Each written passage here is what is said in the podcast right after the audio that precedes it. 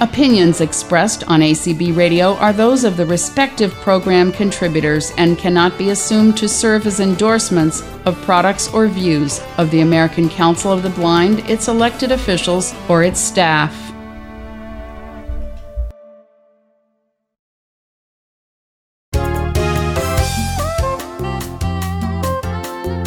Welcome to Speaking Out for the Blind. I'm Brian McCallan. The BBC says that bees do some very important things for us. Bees are critical because they pollinate many of the fruits, vegetables, and animal food that are all critical food sources. Bees also make wax and honey. Hive Uganda Limited is a non-profit organization promoting the participation of the country's blind people through beekeeping. Almost 30 blind and visually impaired Hive Uganda workers have been trained in the art of beekeeping. The beekeepers are given five local hives, each to farm in their own homes. Hive Uganda Limited helps the blind and visually impaired in rural East Africa become entrepreneurs and enhance their independence and livelihood. Here to talk about Hive Uganda is managing director and co-founder and blind beekeeper Ojok Simon. On today's show, we'll learn about how to keep bees happy and healthy and how you too might become a beekeeper. Welcome to the show, Ojok.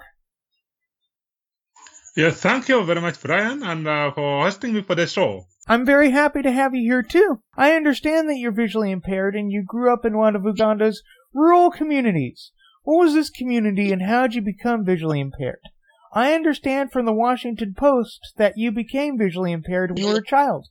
I became visually impaired when I was a child as a result of war by the Lord Resistance Army, the Lord Resistance rebels, and the Ugandan soldiers. So one time they ambushed me in the village, and uh, I was beaten severely at the temple of my head, and I, it caused internal injuries. Then through that, gradually I started losing my sight. And then uh, three years later, my left eye completely became blind. The right eye, I'm having low vision. So that's how I became blind. I'm sorry that you became blind under those circumstances. Before we get into beekeeping, what do you do as the managing director and co-founder of Hive Uganda Limited? Yeah, before I became a beekeeper, I thought of uh, gaining the, the, the, the, the praise and the cherries from the community where I live in. So I have to attend formal education like any other person who want to get knowledge. So I went to formal schools, and uh, when I became blind, I had to join the school for the blind. I studied up to bachelor degree, and I did a bachelor of development studies. Then later, I had to learn about the community development. While I was pursuing my studies, I realized that many of my low vision and blind people are not coming forwards the way I'm studying in my community. I started falling back so that I can assist the community through advocacy in human rights, in the rights of uh, people with disability, in the area of the inclusive development. But though while I was doing that, I was having beekeeping as my hobbies. It was not something that I was straightforward. It was just something I do like for passing time, like just because I like it. Let's talk about beekeeping. How did you speak out to get this job? It was uh, a number of challenges, of course. One, I was missing praises from my community. Actually, I grew up in the community of Gulu, which is in northern Uganda, where the tribe of Acholi they, they live. And in this community, people do give a lot of praises, especially the elders, the grandparents, the grandmothers, grandchildren would give a lot of praises to their children when they serve them with wild honey.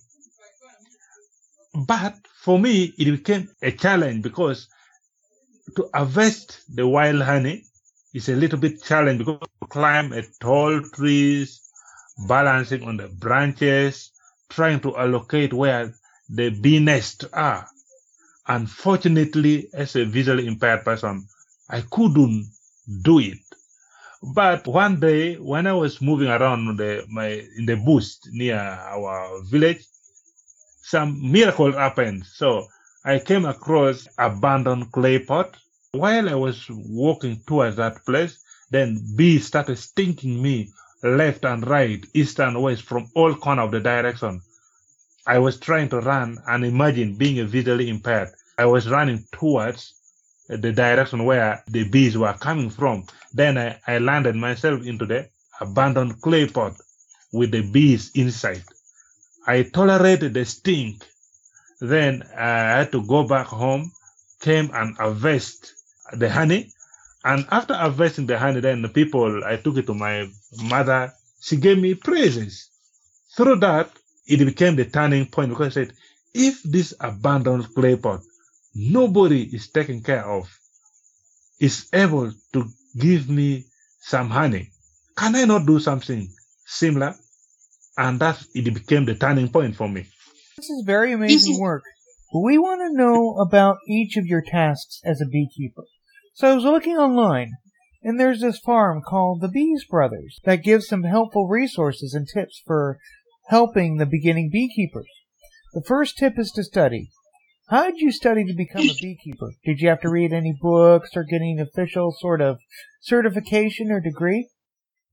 Not at all, not at all. Uh, actually, I started learning how to become a beekeeper by getting to know how the community, how the grandparents love to eat honey. By knowing that people like honey, but they cannot easily look for honey so that when it gave me the, the, the momentum.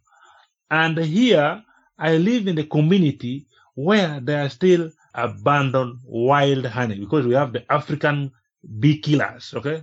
African killers. That's the, the kind of bees that we have. They move by themselves uh, in the wilderness, trying to look for the hive where they can stay. But always people doesn't take care. But they love to eat honey. So through that learning of the community needs, then it gives me a chance that, okay, maybe I can become a friend to the community if they can get something from me. Does Uganda have any sort of local associations that you get to connect with? And um, do you have to order like any special bees or equipment to start buzzing into this special job? Yes, there are the local associations which uh, try to support the beekeepers. Okay, there are several organizations. One is called uh, Small Scale Industry. Their focus is uh, about bringing the numbers of the small farmers into beekeepers. Through that association, some other beekeepers they are able to advance from keeping bees using the local traditional hive to the more advanced beehive, like the top bar beehive. Okay. And then instead of using the rudimentary means of harvesting honey, now you will get the at least the ideal skill how you can harvest the honey on a sustainable manner. Okay. So it is, and then through that association, then even you are able to have the value addition, the processing equipment. If you are the member of the association, you can have at least a basic equipment. Here in Uganda, I would say it basic, not to the standard for competitors. However, it is through the basic equipment that you can have a stepping stone so that you can move further. It become the basic equipment is the is a springboard for you to advance into your beekeeping. All right one of the tips they mentioned from the Bee Brothers was that it's wearing a bee suit. Did you ever have to wear a special suit to keep yourself from getting stung by those bees? Yes. Actually, every beekeepers have those uh, harvesting equipments. Like the harvesting suit is one of them, where you will have the veil, you will have the gloves, you will have the, the, the, the boots for the footwear, such that you can uh, protect yourself from the bee sting. How do you keep your bees healthy? How we keep our bees healthy, there are mechanisms. One, we need to manage the beehive by checking the hive regularly after at least certain a month or two when they are colonized. You need to check and see are there some foreigners, some uh, pesticide coming to attack the hive, or is the is the bees uh, working on the on the honeycomb correctly? Now, also, is the honey ready? Then through that also you will get to learn. Do you does your bees need water? Do they need some feeding, some some feeding like uh, maybe other people with with earths uh, like like uh, cassava flour, um, like uh, the maize flour, some other sugar crystal which they mix with water, and the bees would come to take those some of those sweet sweet stuff to add on the nectar that, that, they collect. We keep our bees healthy by one not putting them also too far from the water source, and also not putting them too far from the feeding areas, like where they would get the flowers, where they would get the other, other sorts of uh, ingredients that they might need to mix up in the in the honey, and also not putting them in in a very cold area. Of course, there we we still have some thick trees, uh, which are which would provide shade that is very cold for the bees. So, in order for us to keep them healthy, also we have to look into the weather stress and where we put them. But here we are lucky. We don't have yet the stress like like in other part of the world, like in other America or in Europe where there's spraying or, or those weather changes conditions. Here we have only dry season and wet season, which is very easy to manage the, the, the bees, to keep the health of the bees. And in, in case, in case of the breakup of other pesticides like uh, rats, like uh, varroa, um, like uh, other birds that that eats the, the, the, the honey. So if you detect that, we have to uh, clean up the hive, clear, make sure that the hive is in a clean environment, not in a bushy area, so that they are not attacked by the by other uh, pesticides. How do you check your bees often and make sure that they're okay in harvesting your honey? Yeah, um, thank you very much, Brian. I think checking the bees is one of the interesting things in, in life. I will give the scenario based on uh, the environment where we operate, but it, it keeps changing from environment to environment. One, uh, once your bees are colonized and you are a person with visual impairment, of course, you will start hearing the sound. There's some sound like ju ju ju ju in the hive. Okay, definitely you will learn that yes, there is something in the hive. Now, when you go and check in the hive, you will because the beehive would have the frames like the top bar hive. It has a frame. Okay. Now, uh, after maybe a period of colonization, you need to check to see how the multiplication of the of the workers, how it is being multiplied. If there are few colonies, means you need to boost them with more feeding so that they can multiply faster. However, uh, if they are heavily working, then you should be getting some some comb, big comb in the frame. And when you are checking the the, the, the, the frame, like the bee frame, to see that to see that it is ready for harvesting or it's not, the weight of the frame will tell you that yes, there is something in this frame because an empty frame with only the comb is much lighter than the frame which is already having the comb plus the honey inside. And then when the honey, the, the bees are already finished working on a particular frame as a visually impaired person, you know they will seal off all the, the, the, the combs, okay?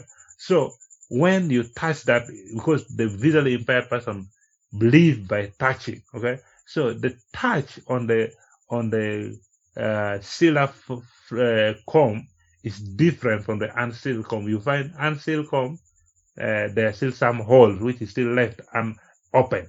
But when it's already ready, all those holes are already sealed up, it's covered up. That will also tell you that there is something inside that that um, comb.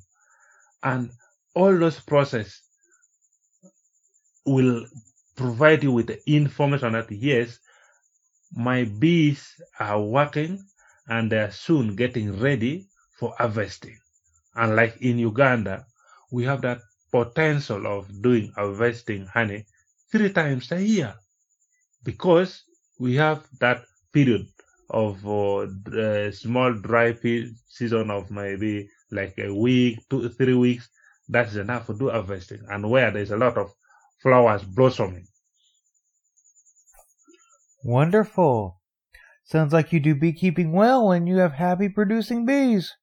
Let's talk about Hive Uganda Limited.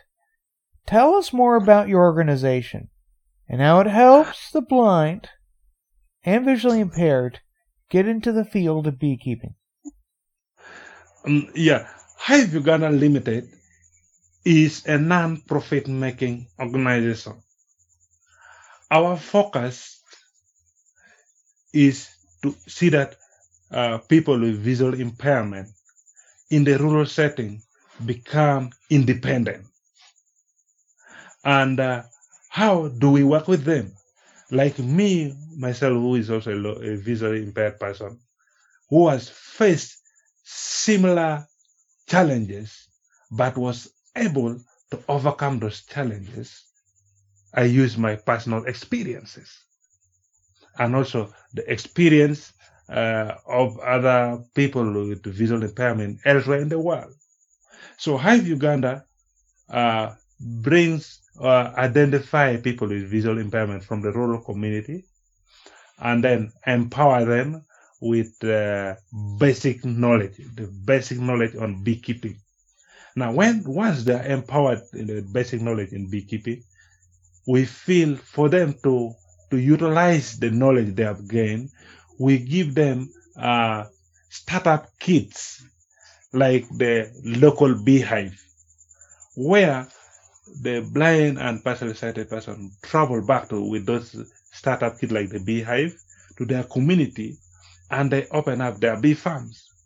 Now, once they have started their own beekeeping, we as Hive Uganda still follow up with the practical training. This practical, practical training includes mobility and orientation around the beehives, and then uh, includes how to check on the beehives, include designing on the landmark. If you're visually impaired, how can you say that I'm now closer to my beehive? There should be some pointing direction that said, yes, now you are near to this hive X and you are going to hive, hive Z, which is already colonized. So now once all this is done, we go ahead to ensure that we train also our fellow blind people as Hive Uganda into leadership because they are farmers and they have to take leadership into the cooperative society, which is the marketing uh, enterprise for their product. And uh, once we train them into leadership, and also we give them uh, other advocacy skill, which is beyond beekeeping, because the address is beyond beekeeping, beyond what Hive Uganda could do, but also they can fend by themselves. That's wonderful. What advice do you have for our listeners who want to become beekeepers? What should they do? Yeah, thank you. Um, for those who want to become a beekeepers, one, beekeeping is not expensive, and uh, they need to first of all learn the behaviors of the bees and the humanity. And once they are able to learn on the behaviors of how bees behave to human beings and also the role of the bees to our environment, okay, would help them to get the basic knowledge. And uh, when you're doing beekeeping, you must have uh, at least some other complementary activities because beekeeping needs patience and tolerance, okay? Um, and uh, with all those processes, if you are patient and tolerant, and uh, during the period where you are not doing honey harvesting, you must you should be engaged in other activities. But I still encourage let all of us go for beekeeping. The world, I, I remember one professor said, if bees, that's honeycomb, he said, if bees is to die at one time all, human beings would not would, would, would not live longer because uh, the medicine we take, the food we eat, um, the the the the the the, the, the the, the, some of the important wax, the candle wax we get, the cosmetic we put, some of those in the soap, the lotion, you find there components of the bee product. So let's embrace beekeeping so that we can have steady and uh, realistic growth of the vulnerable group in the rural community.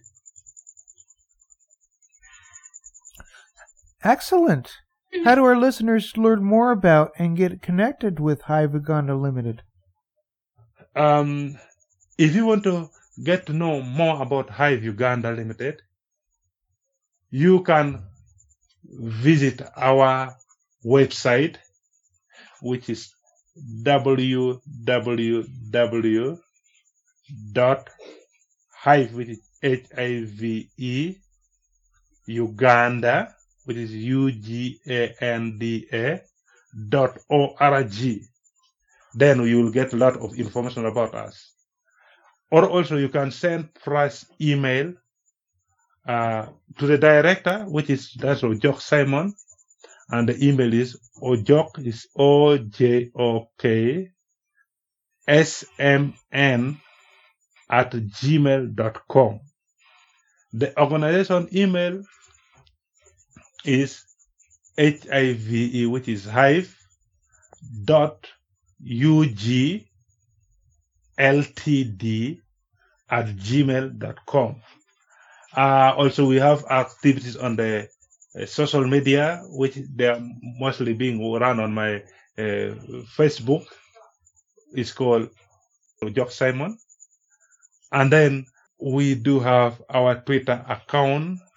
Currently, we are still using at Ojok SMN. Ojok. All right. Ojok, Yeah. thanks for coming on Speaking Out for the Blind and sharing your successful efforts to improve the lives of all blind and visually impaired East Africans and those around the world, too. Thank you, and thank you very much also for contacting us.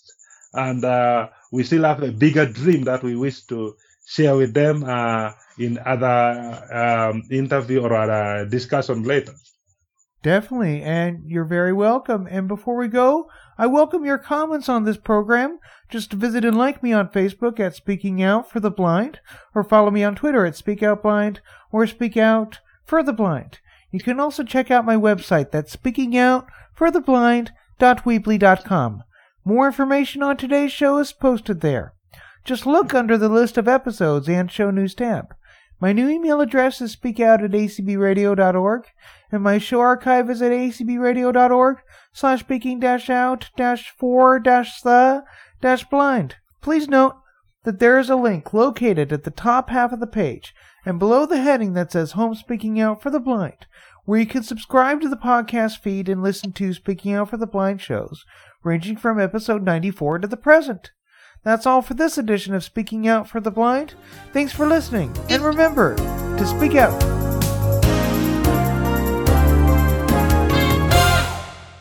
Here at ACB Radio Mainstream, we are always working to improve the quality of our programming.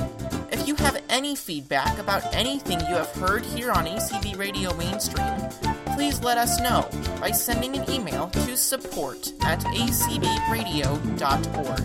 That's support at acbradio.org. You are listening to ACB Radio Mainstream, connecting the blind community.